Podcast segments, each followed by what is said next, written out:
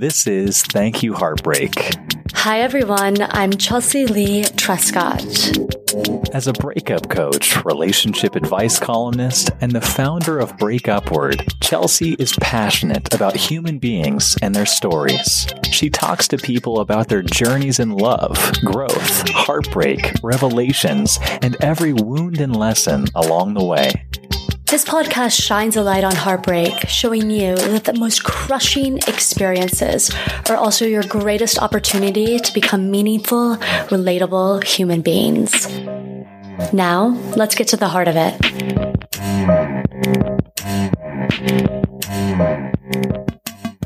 Hi, everyone. This is Chelsea Leigh Trescott, breakup coach and podcast host of Thank You Heartbreak, and this is episode 125 with Susan Youngstead. Where to begin is always the question. I know I've said this before. God, I would love to know what episode it was on, what intro it was when I said that I never understood really Esther Perel's podcast title something along the lines of where should we begin? I was just like, eh, you know, she's a couple therapists And then people are like, Chelsea, of course this makes all the sense in the world. And then yes, of course it makes all the sense in the world because even in my own podcast intros where you think there'd be a script that there's absolutely not, the first thing that comes to my mind is where should we begin? I always feel like I'm carrying so much that I want to say to you guys, and yet I want to keep it short and simple because I want to just get to my guest. I'll tell you this.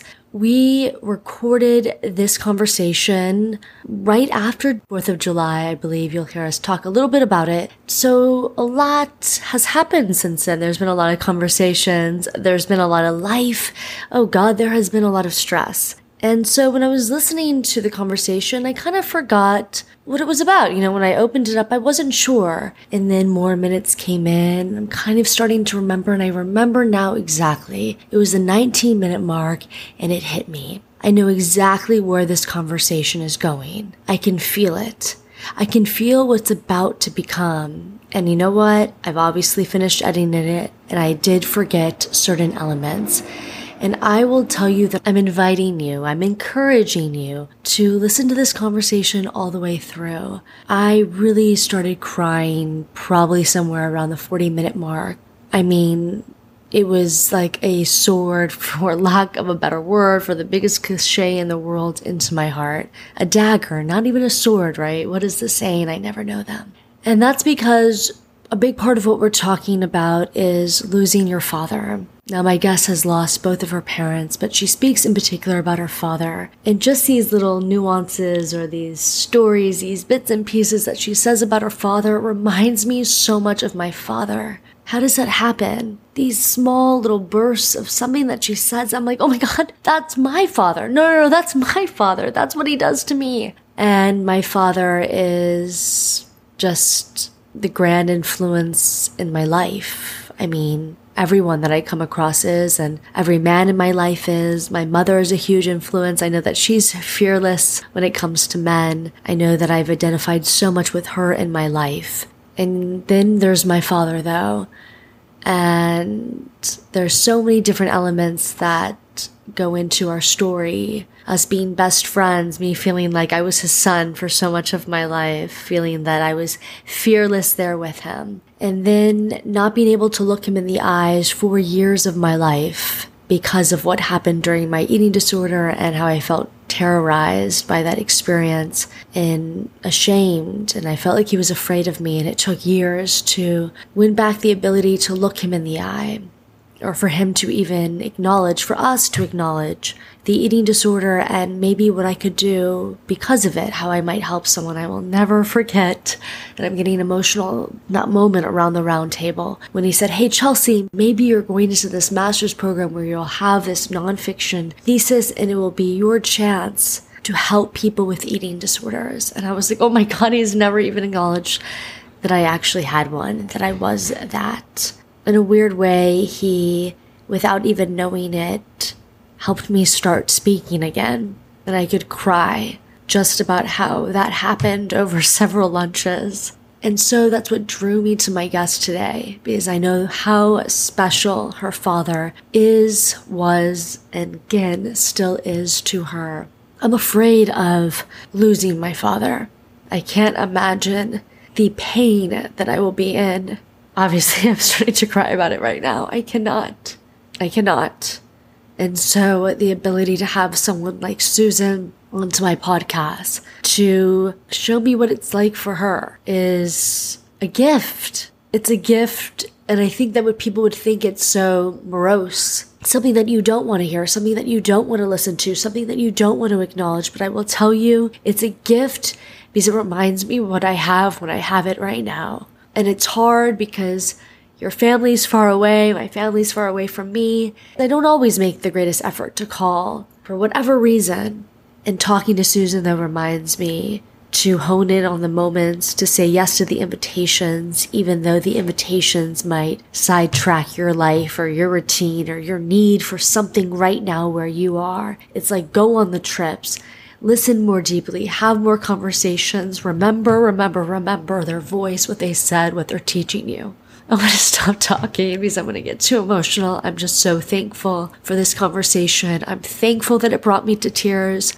The world is fortunate. The world is more sincere. The world is better. They're more closer to their heart because of people like Susan and people like Susan that has turned their pain, their experiences that happened real early on in their life. We all hope this never happens to us so quickly. And she rerouted herself in many ways to now work with people in grief, in trauma, depression, anxiety. You'll hear all about it. Thank you so much for being with me. I know that this episode is coming in late. Life has taken me by the shoulders. It's shaken me and it said, Chelsea, when the money's in front of you. You've got to take it so you can keep this podcast going. You can keep the dream alive. And so I've been on set many days and I'm just trying to figure it all out. How I can keep it all going. I know what my real purpose and just drive and love is. I know what connects me to my heart and better than that to other people, what helps me feel alive. And it's this it is my top priority. I'll just tell you this, that in the midst of stress, as I keep on insinuating, that's happening in my life, uncertainty, and really with that fear, something that I have noticed, I've seen it played back in footage. If you watch my crazy, a lot of people probably don't understand why I even post them, stories on Instagram where I am just wild and silly and weird. There's just a lot of smiling that comes out of me. I keep it there because I am surprised by it. I'm surprised that I get to be this person at this point in my life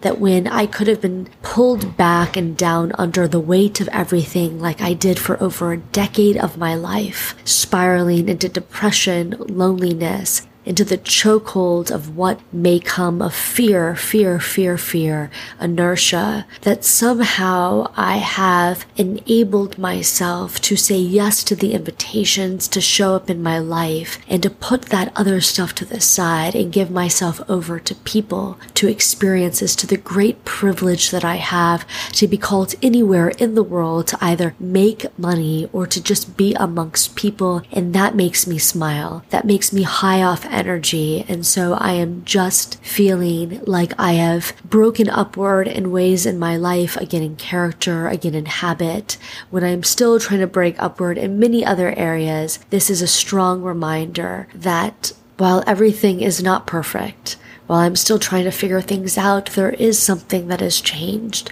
And that's my spirit. That really is. And if we ever get to work together ourselves, I hope that I can help you in your journey there. If we don't ever work one on one together and it's just you listening to me and you reaching out to me, hopefully, or you just hearing my voice, my guest voice, I hope this will encourage you. I hope it will spark your spirit and I hope it will give you the encouragement that when things are uncertain, there are other areas that you can lean into and that you can really give yourself a round of applause, that you are seeing yourself develop in new ways Celebrate yourself for that. Don't wait till everything is full and everything is right. It might be the biggest illusion of their life, of our life. I'm not sure. I think it might be. It still might be worth striving for. With that said, please, please, please celebrate the wins that you are seeing now.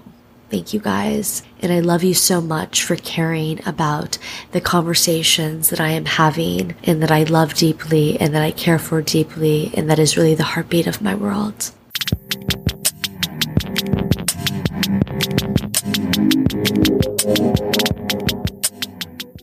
So I would love for you to introduce yourself to my audience.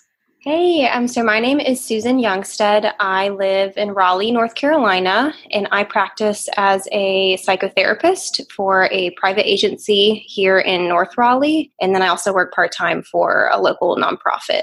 Mm, this is the first 4th of July that I'm not in North Carolina. Yeah? Yep. Yep. First 4th of July where I'm not on the porch taking those pictures with the sprawling fields. Oh, yes. Yes. So I forgot that other people celebrate this in the world. Like it was such a big deal this weekend for people or this week.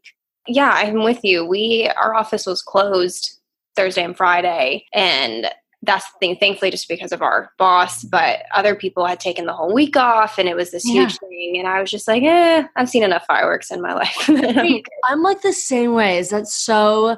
I don't even know what the word is. Maybe that's so privileged of me, but I'm just like, no. I don't get that excited about the fireworks. And it could be, I'm not sure. May I ask where you are right now for the 4th? New York City. Okay. Well, I would believe that that'd be so much more beautiful than other areas. But it could be that some of the places here, the fireworks really aren't that beautiful exactly. or ideal. Yeah. Yeah. Yeah. They tend to be pretty minimal, only about 10, 15 minutes, and the traffic is just insane to get to them. Yeah, well, I was managing a friend that had showed up. We went to this rooftop, and she was so drunk on arrival. you know, you had to kind of laugh because it, it was horrible, though, to be honest. Uh, I mean, I've met her recently, and she had been sober for two years. And when I hung out with her, I didn't realize that she had, you know, had kind of given that up, I guess. Mm-hmm. My sister's in AA, so like I really I hear so much about AA, and my sister's kind of been rethinking it. You know, she works in the field, so the girl's argument for being against AA, I kind of understood. I've I've heard this, but then seeing it go from I can drink, and then seeing her multiple times drinking, it was like, oh no, how do you stop this? You know, it was, ah, mm-hmm. uh, it was tough that has to be really tough. And I think that sentiment that she shared with you about being against AA is actually, we run into that a lot. There's just mm-hmm. something about AA that works for some individuals, and then there's something about it that just doesn't click Right. You know, one big thing that she was saying is just the judgment, like that it's supposed to be like this judgment free zone. But the moment you deviate from the norm within AA, you feel really judged. Yeah. And I, I relate to her and I believe it to a certain, you know, to a certain extent where it's like alcohol is not my problem necessarily. Like I have these other symptoms. So for her, it's like loneliness or men. Mm-hmm. And that drives me to drink. And I remember with my eating disorder, I really didn't feel like I was going to have an eating disorder for the rest of my life. But, you know, I'd been so depressed in my life Uh, during that period and that's how it manifested.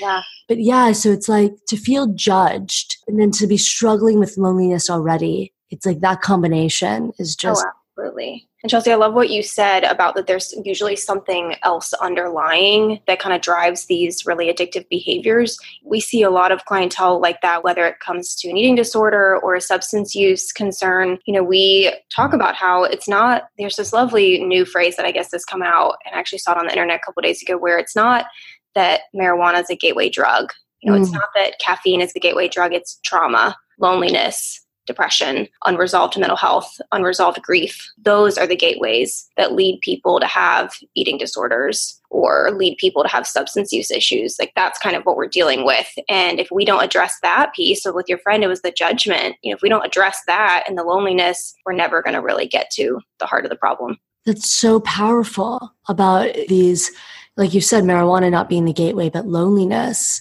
Mm-hmm. Wow.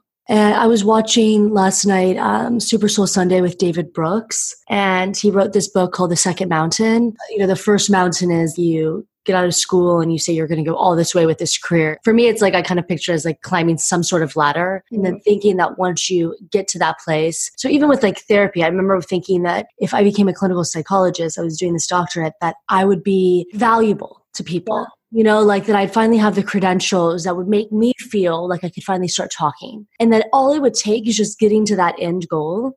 And I'd seen in other things in my life that never happened because I never actually changed the way I thought about myself along the way. Mm-hmm. And so he says that you get to that mountain and something falls apart. And then the mm-hmm. second mountain is really building this other community or being for something else. It's a it's a level of like care. It's just kind of what happens after I guess spiritual transformation. And he was saying that this problem with uh, I can't even say the word. Oh, oh can, how do you say it? Opioid? Mm-hmm. Yeah, like the opioid epidemic or the Yeah. crisis. Yeah. And he was saying though, in like the numbers of teenage suicide are like now 70% have Mhm. gone up. One of the top causes of death. Yeah. Yeah. Yeah. And he was just saying he was he was really drawing it back to loneliness. And he's so interested in this topic now and how detached we've gotten as a society. And he really says, and I've heard more and more people talk about it, it seems simplistic to me. And it also seems strange, I think, to everyone, is that it's just a lack of connection with people.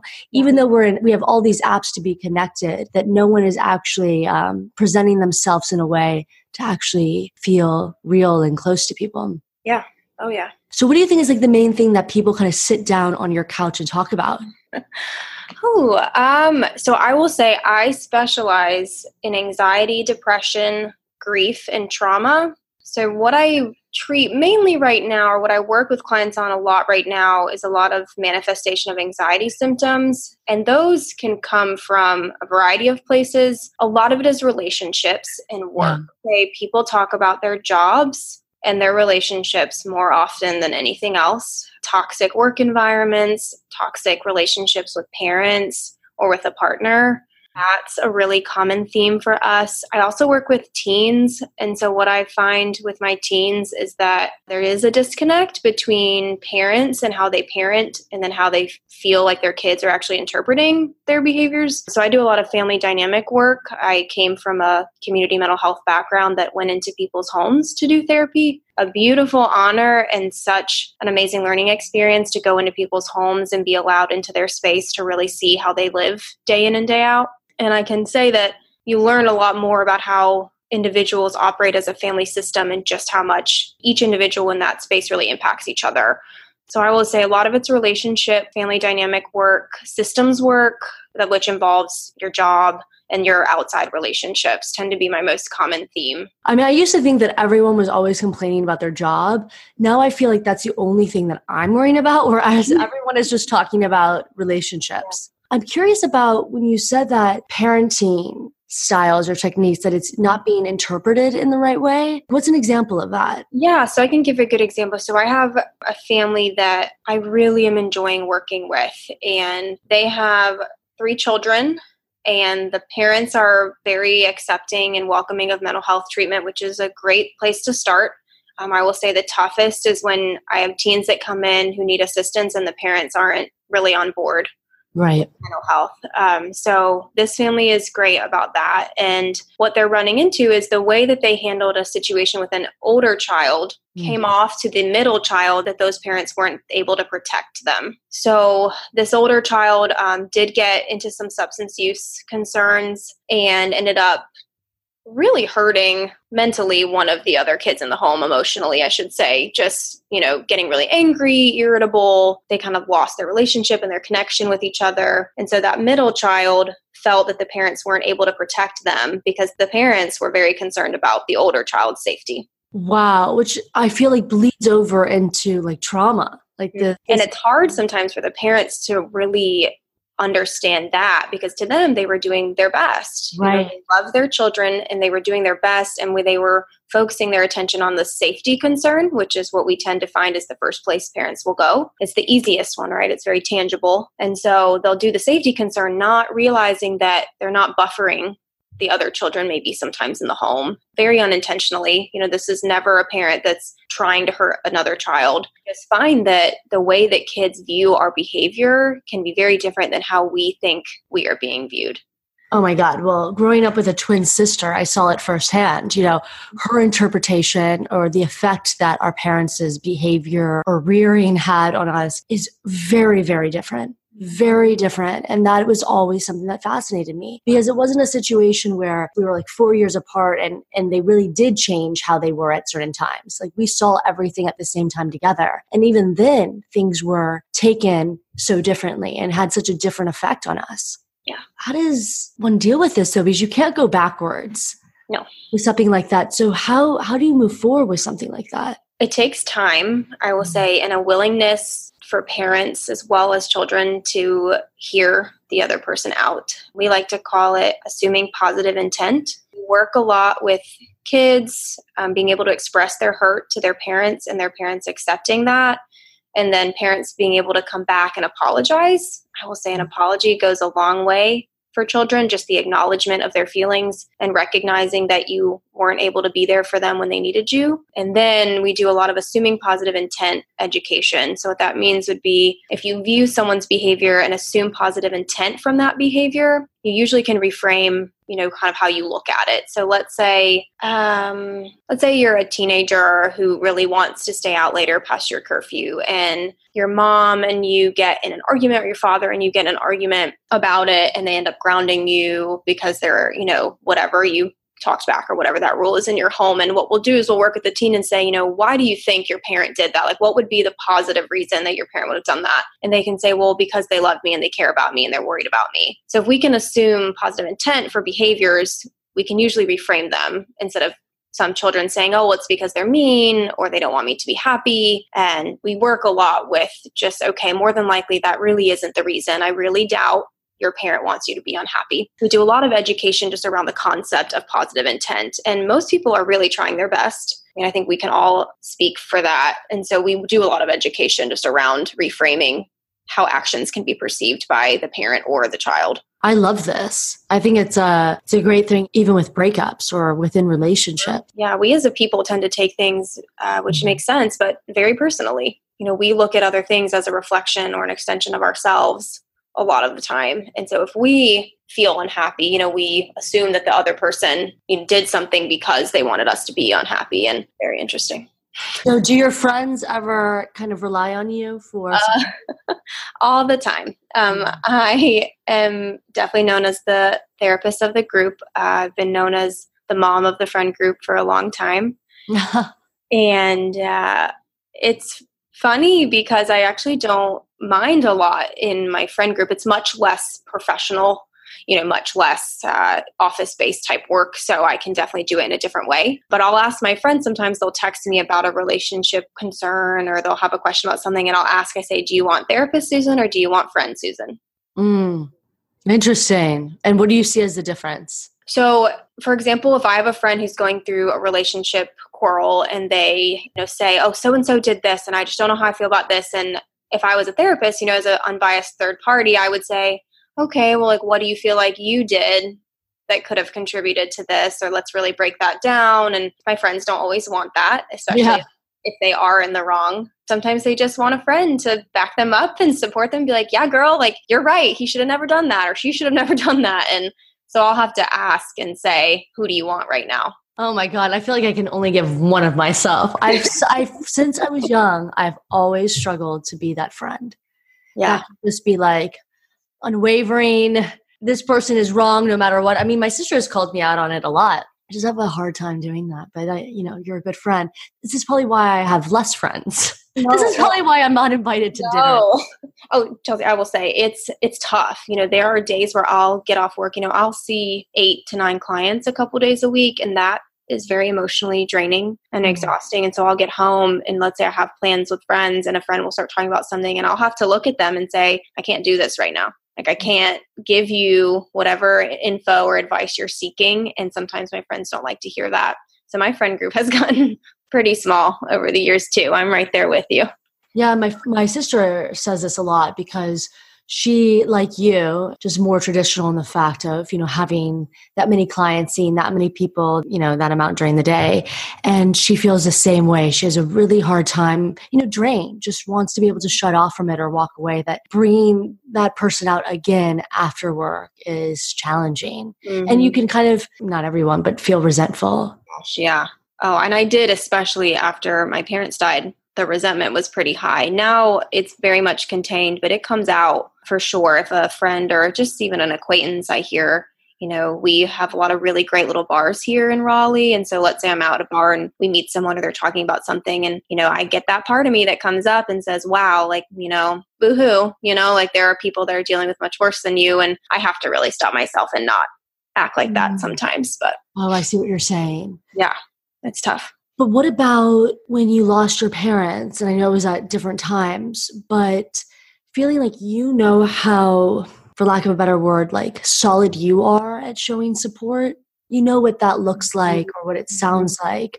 How was it in terms of people showing support for you and what maybe you felt like it needs to look like and what it actually was like for you?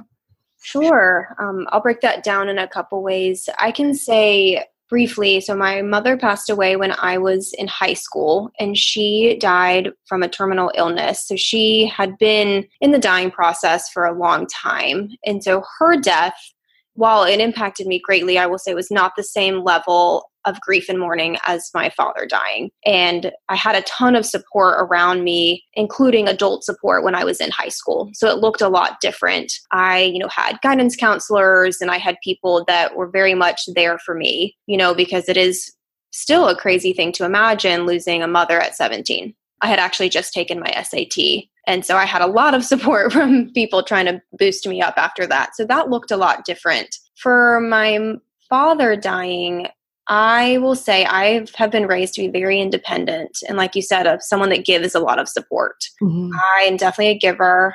Um, and I have a very hard time accepting help. Definitely get that from my dad. So he was very stubborn. So I was a caregiver for him for a while and just kind of go, go, go. I never stopped. And then when he died, I became very resentful when what I thought I needed, and I didn't even really know what I needed, which was so tough, wasn't being given to me. Mm. And I didn't have the people to give it to me around me anymore. And so I was angry. I would say for a good little while, um, my friends and I had it out. I have two very close best friends here in Raleigh.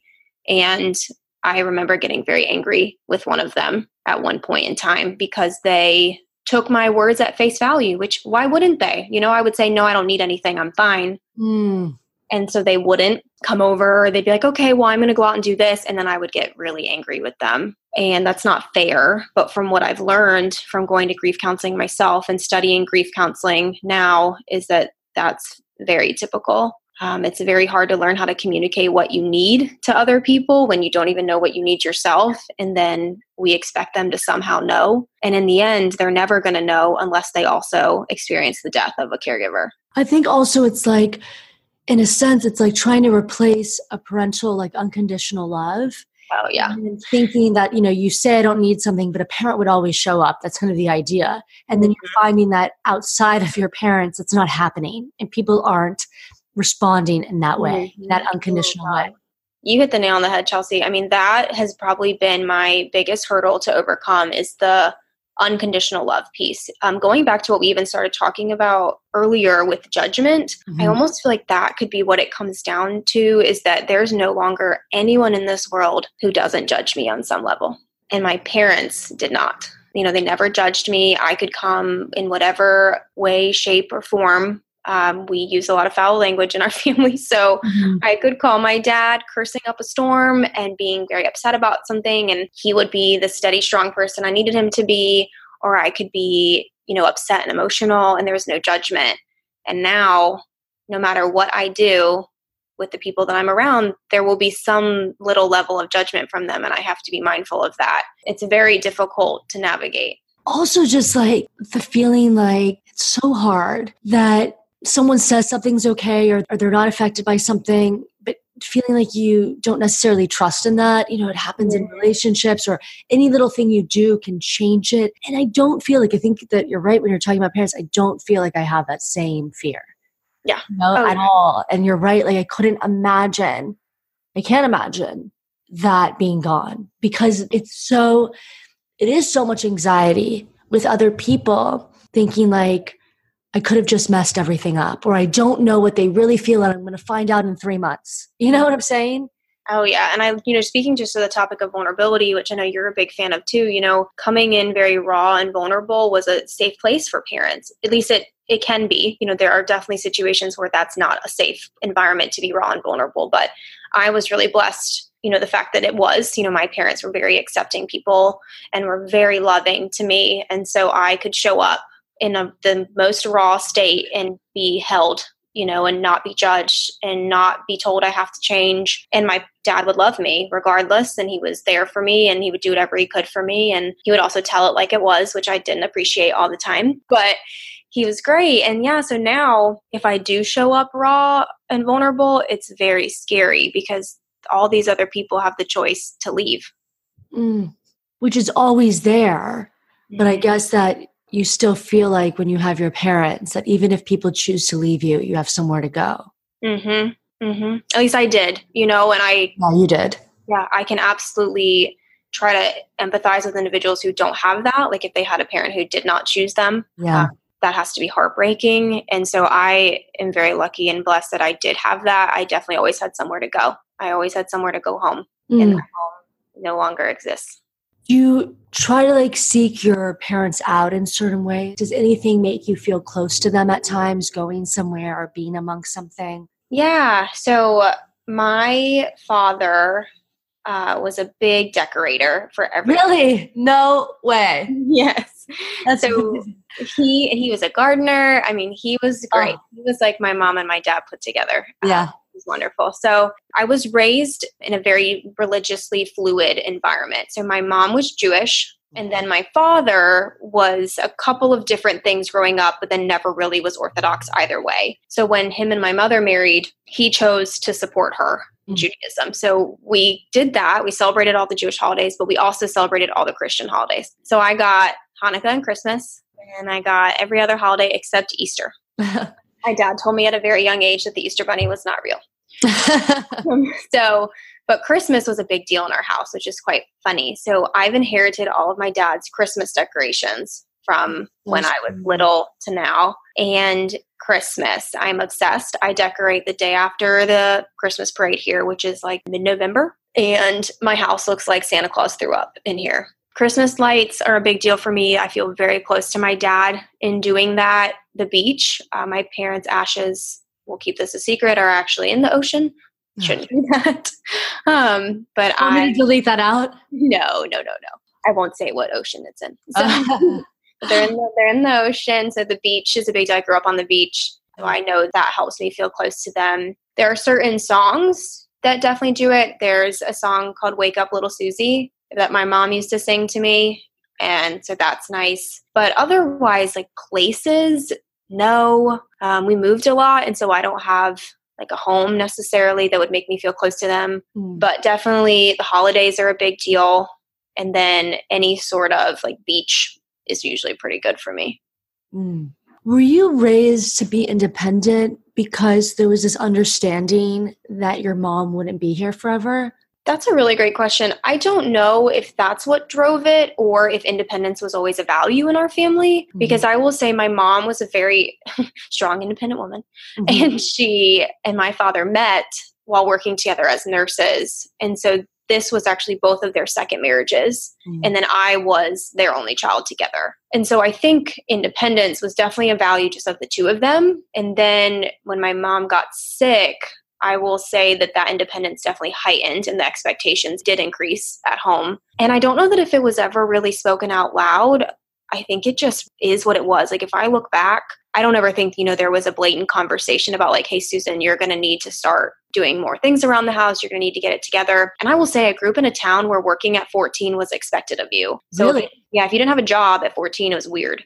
Whoa, what town was this? I grew up on the Outer Banks of North Carolina. Wow. So, a big tourist economy. So, you work. You work in the summer and you can get a work permit at 14. And so, my generation, which sounds so weird because I'm we're not like old per se, but it's definitely changing. You know, kids graduating from high school there now don't have jobs, but we did. And so I think that could have been part of it. Just the environment I was in, independence was a big deal. You know, you were expected to work and you were expected to kind of do your own thing. And, you know, we were held to pretty strong standards at home. I didn't have a curfew growing up. And I think that also encouraged me to be very responsible. My dad just really didn't have it in him to, you know, micromanage me. And he kind of said, you know, like, I need you to step up, but never blatantly said that out loud. I think I could just read the environment I was in that that was needed of me. I like that, you know, that it's unspoken. It was just Yeah. said. Mm-hmm. Do you feel like going through what you've gone through, does it make you feel differently about being an only child? Maybe if you have your own family, that you'd want your child to have someone else just in case? So I do have siblings. They're all half. So Mhm. my sister is from my mom, and I do have two older brothers from my dad. However, my older brothers are estranged. I couldn't tell you the last time I spoke to them. They are quite older than me. And then my sister and I do try. Very hard. However, we lived different lives. She is nine years older than me. So when my mom got sick and we moved, um, I was born in Chicago and I grew up there. So we moved when I was nine. She was on her way to college. Yeah. So she did not live at home when my mother was sick and she did not witness the deterioration to the level that I did. And then same thing with my dad. You know, she was never a direct caregiver for him. Um, she definitely loved my father like her own. She called him dad growing up, but it just wasn't the same. So we definitely try, and it's nice to have them. My dad's family is very, very close with me. So my aunt lived with us for a while when my mom was sick, my dad's sister, and I look at her like a second mom. So that's been very helpful to have her. And she provides a lot of unconditional love in the way that she can. You know, she does have two children of her own and her own grandkids. So she does try, but she's been great to have. And then I think looking at like my future family, it's so funny that you asked that. I've built a family for sure. I have a lot of, you know, non-blood related, so we call that fictive kin is what mm-hmm. we would call that. And they are my family, no matter what anyone would say. Those are the people that I will grow old with. And mm-hmm. I think for raising my own family, it would just be that maybe if you weren't born with a family, feel free to make your own. Yeah. Yeah. I take it that you're talking about friends that yeah. you have that you'll grow old with. Mm-hmm. How do you know that there are people that you want there till the end? Yeah, I love that you asked that. Um, you know, there's that silly phrase that goes around that if you've been friends with someone for seven years, you know, research shows that it'll last forever. And I'm like, yeah, yeah, yeah, okay. um, my biggest indicator is when you can show up raw and vulnerable and they still choose to love you. I've got my two best friends here who I have shown up in the ugliest like form of myself. I wrote a blog about it just about saying that there have been times where I'm on the floor begging for someone to take what has happened to me away, and my friends don't look away. And I think that's what has shown me that they're not going anywhere. I can be a lot to handle. I am really calm in my job and then very intense as a person otherwise. Mm-hmm. And so my friends have really proven themselves as very good friends, and we're able to have arguments and we're able to have discussions that move us forward and we grow together. That to me is the biggest indicator, not necessarily years. But I think too, just surrounding myself with people who are very, not just like minded. I don't like saying it that way, but are open minded to hearing other perspectives and other things and just knowing that we're going to change with time. I've lost plenty of friends. Mm. Um, and definitely, I've called it trimming the hedges, where I've cut friends out that I didn't think would be there for the long haul. So these are people that have been around, you know, when they knew my dad, before then, after that, just people that I think will really stick it out. And I think it's so nice that they knew him. Yeah, and only a couple really did, which um, you know definitely gets at me when it comes to dating. You yeah. know, my dad will never ever meet the person that I marry, which is you know part of me is like you know that's I use that as very dark humor when I date. It's a relief right i'm like oh you'll never have to meet my parents yeah but, but, i also you know that does get at me sometimes that i'll never really get that approval from him or have him think that but then i smile a little bit because yeah my dad raised a very I don't like using this phrase all the time, but a very strong, independent woman who can definitely take care of herself. And I don't think he was worried about it when he, you know, departed. So, but I will say my girlfriends did meet him. My dad was a very welcoming dad. So everyone was known as girl. And so mm-hmm. if you if you came to my house, you'd be like, "Hey, girls." He loved everybody, so he would always say, "I love you" to my friends that yeah. left. Um, so I've got a handful that got to meet him, and they they could all speak very highly of him, which is nice. I think one of the best things that I've had my dad pass down or what I've witnessed is my dad's ability to say I love you and also to say that to his mm-hmm. friends and to expound upon that as well. Yeah. It's interesting that you say in terms of like approval, a father's approval. You know, I've definitely struggled with this over the years. Mm. I had like a full blown, I was literally channeling one of the real housewives. no, literally channeling. It was crazy. It was like, where's the Bravo cameras? Did someone capture that? It was so scary with my last relationship just before I'd been really kind of catty judgment sometimes with my dad, but this I think, you know, was just this baffling moment. I, I think it was also fear for him that I'd come so far and I might give it all away yeah. to somebody else. So I can imagine, like, in a sense, it'd be like, oh God, thank God my dad doesn't have to approve of anyone. But then I think what has really got into me is the feeling like they'll never be able to interact with him. The, mm. the potential of that just shakes me. Like, because my dad is such an energy, like, he's such yeah. a, I don't know, he's like such a legend to me so memorable that I just can't imagine them not being able to know that. Right. Kids, like, really, will it be enough just to tell them stories? Right. Uh, I mean, even thinking about recently, they just put the house up on the market. Mm. My house was like the party house. Oh my gosh. And something as like simple and maybe it seems silly, but I'm like, oh my God. No. I have to adjust to the fact that like whoever I meet, like what am I going to take them to? Yeah. Yeah. I'm going to put it out there in like full transparency. And I know it doesn't sound good, but it's like the adjustment to whatever that new dynamic looks like. So before, like this nice house, and now I might have to be like, oh, well, they're doing this because they're retired. It sounds so bad, but it's going to be yeah. like a new thing. to explain something. Yeah. And I shouldn't have to. Yeah. But I mean, and that's my ego. But what will that even feel like? Yeah. You know, like uh, I don't even know at this point, you know, what my parents will look like when they potentially meet the person I'll end up with if they even get to at this point. God only knows with me. I'm right there with you. I'm like, ah, oh, maybe it'll never happen. It's fine. Nothing to worry about. But I love that you shared that. And I, I don't think it sounds that horrible, to be honest. I think it's real and it's a human experience that, yeah, you have grown up. I, t- I take it that was your childhood home. Yeah, for the most part.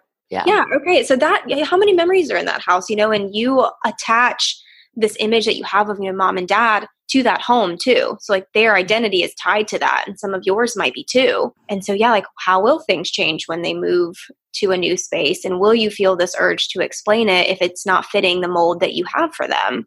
Yeah. The image you have for how they behave or how they host or how they act. Mm. I'm right there with you. You know, I never took a significant other home.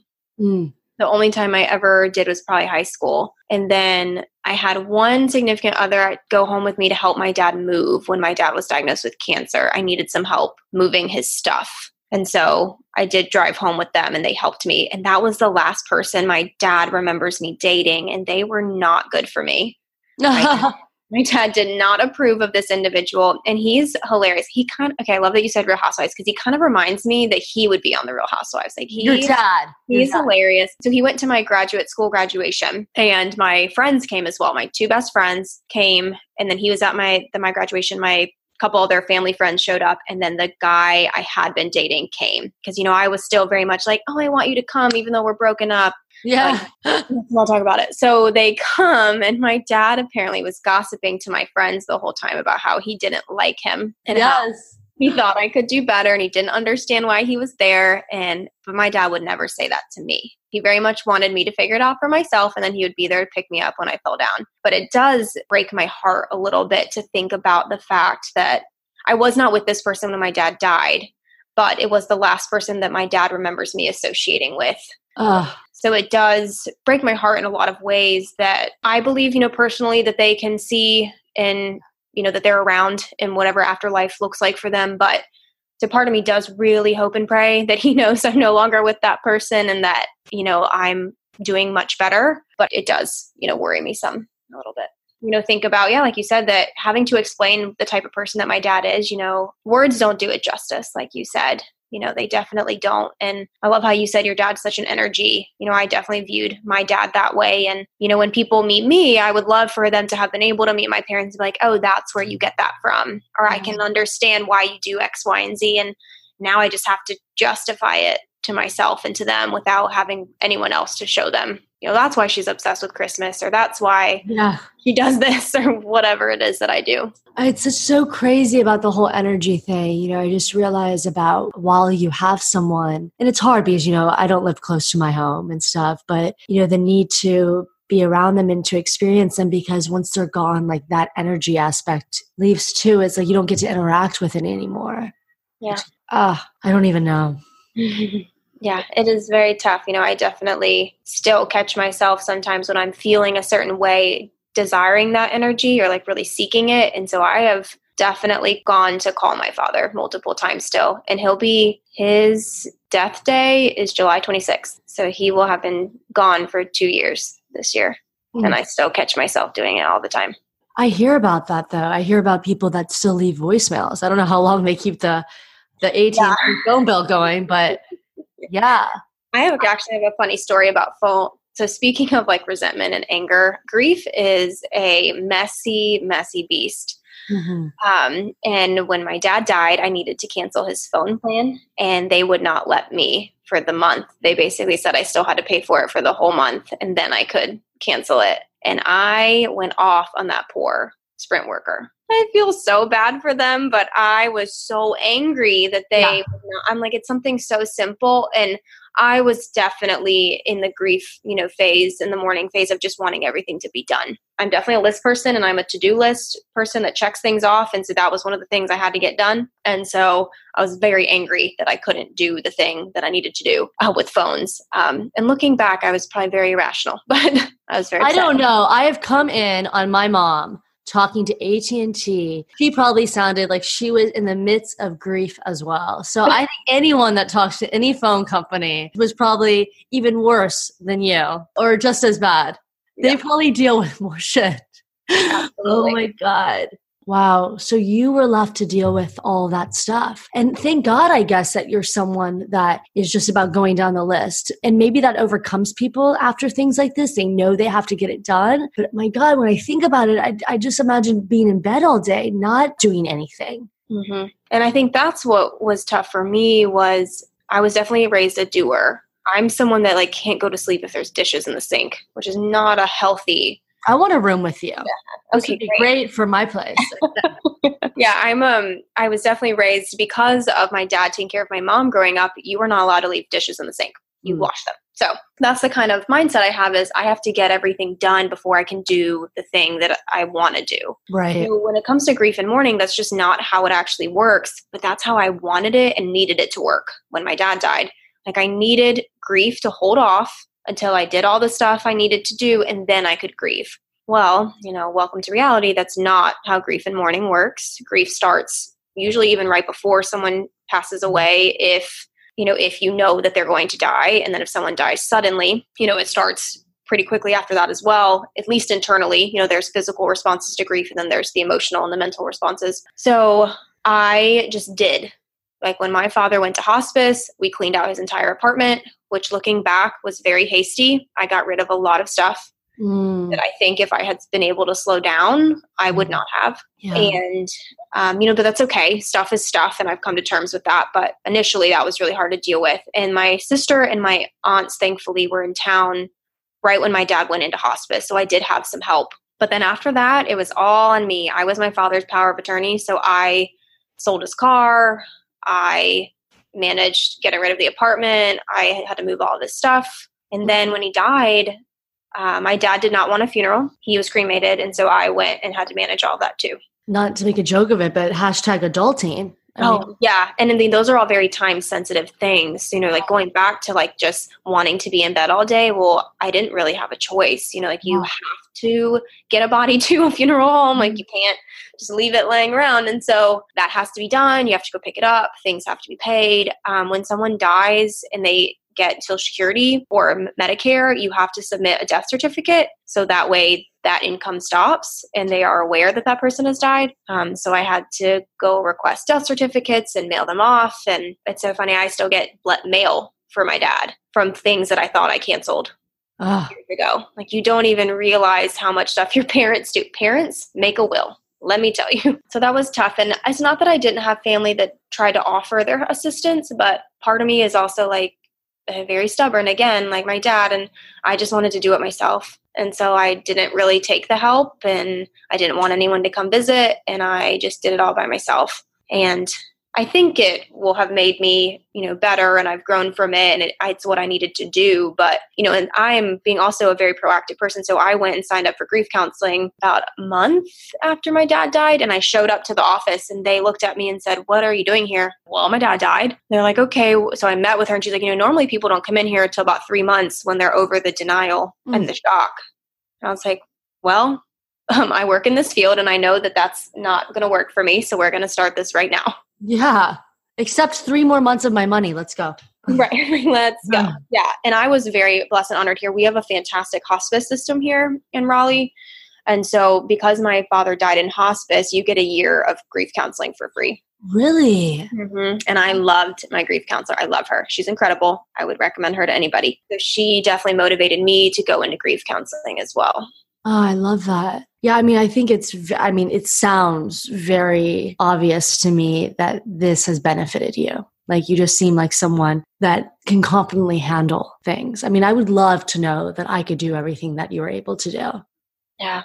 Well, I really appreciate that because I, looking back, I don't know how I did it. And I don't know that I could do it again. I think I could. You know, I think those types of things come back to you and you just kind of kick into gear and you do it. But I don't necessarily know that I was ever prepared for all of that. And, you know, just to throw another, you know, gauntlet into the mix, but I was diagnosed with BRCA. So the BRCA gene, which is the breast cancer gene, runs in our family. And so I found out a week after my dad went into hospice that I have the gene. How did you find out? So around 25, you should get genetic testing if it runs oh. in your family. So I'm 30, I'm about to be 32. This has not happened. So I'm a little bit off. Yes. Yeah. So I, I'm 27. And so at 25, um, we knew, my sister and I grew up knowing we would need to be tested for the breast cancer gene because my mom had breast cancer and survived. Her sister had breast cancer and survived.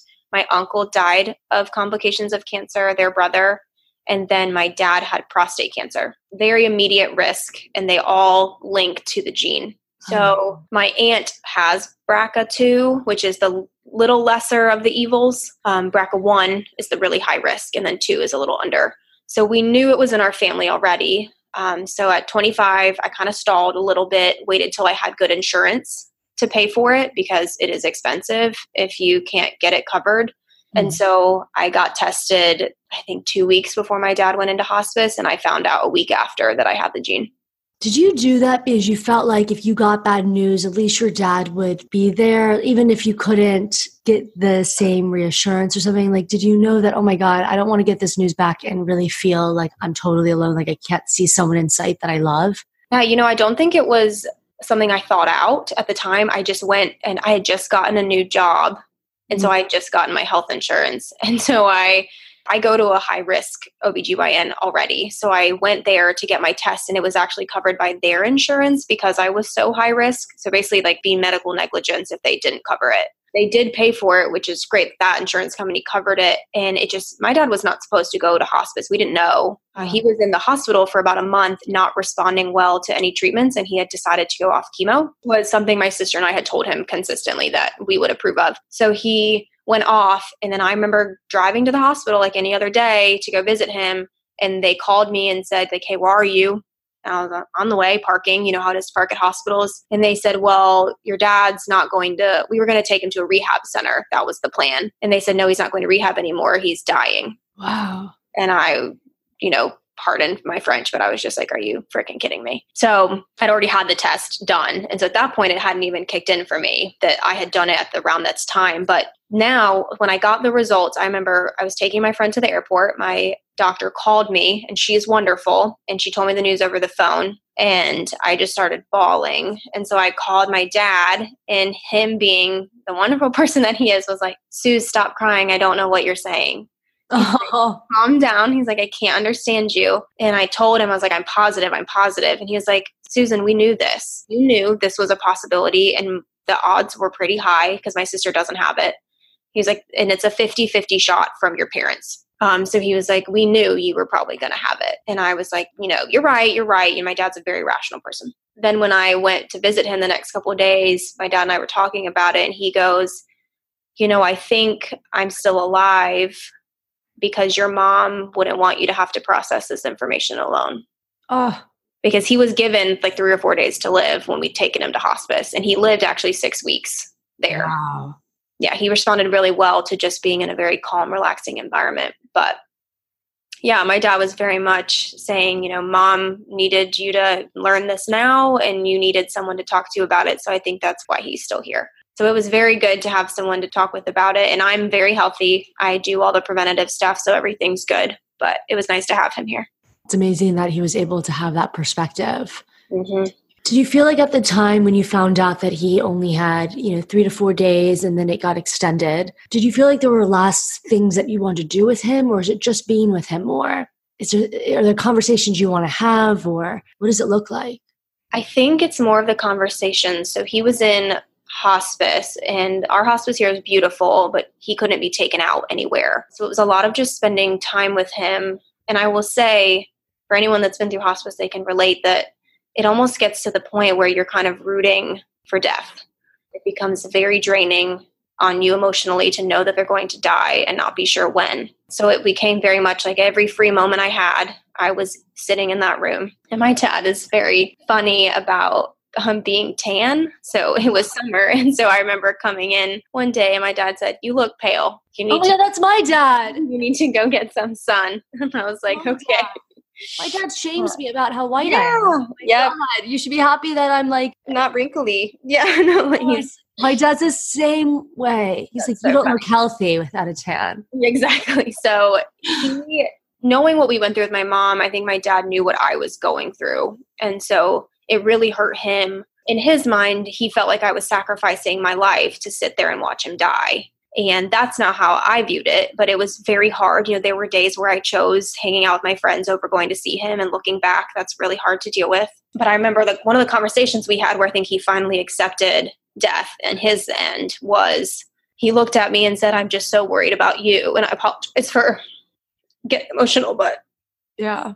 And I just remember looking at him and said, I'll be fine you know, like I'll miss you and I'll be okay. We hugged and he was, I don't ever, never saw my dad cry. I always knew when he was crying because he would get very quiet, but he was, you know, babbling at that point, you know, just sobbing. And it was very emotional and heartfelt for the two of us. And after that, I think we were pretty good. Like, I cried for sure, but it was more of just once that conversation had been had and it had been stated, like, hey, I'm going to die. Are you going to be good? Um, I think that's all he really needed to hear. So so sad. I can't. Sorry. I don't know. It's amazing just about like, you know, just like love that people worry about other people, you know. Oh yeah. Yeah, and he was definitely a warrior, but he um did it in a very supportive way. He would never let you know what he was doing behind the scenes for you because he wanted you to fall on your face and figure it out for yourself, but yeah. he definitely worried for sure.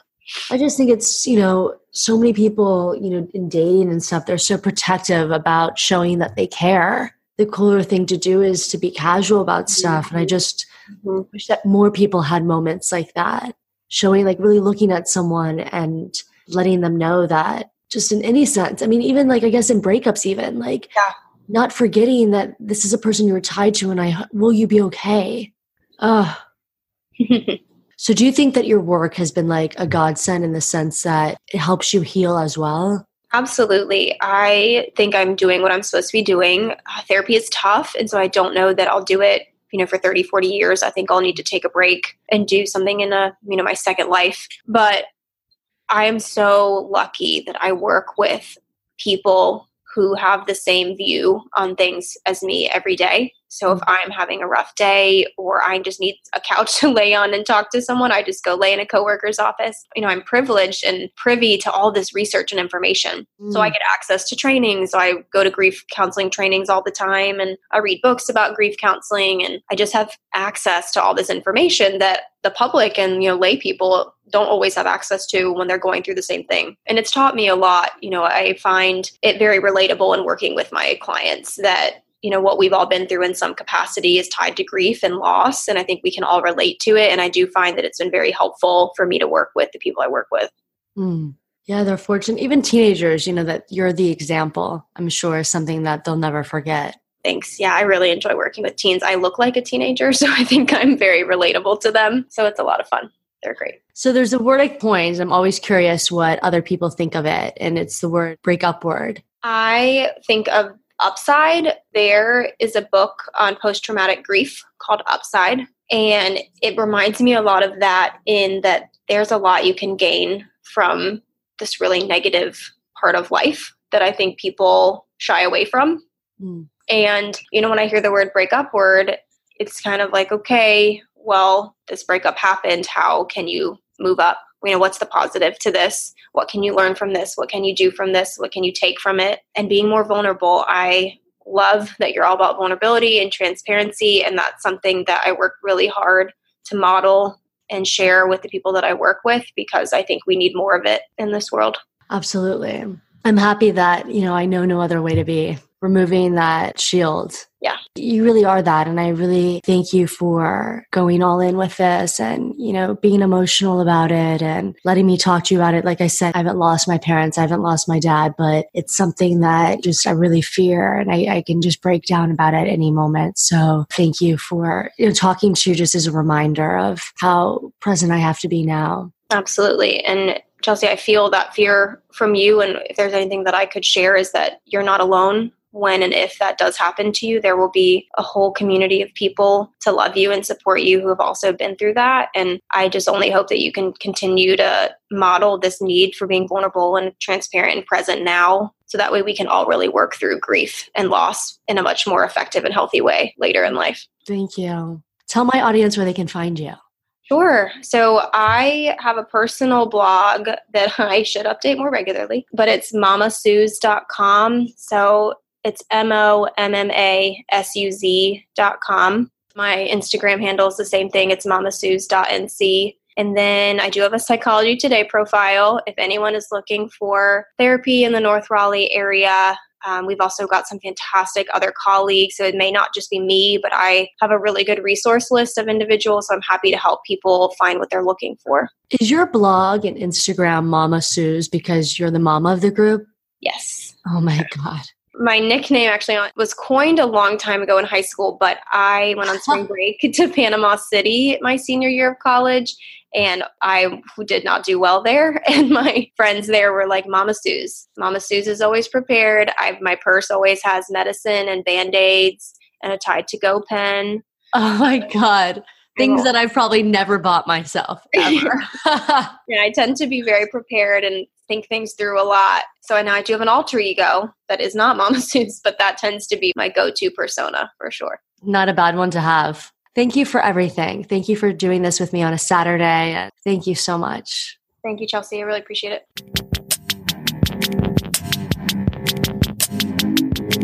it.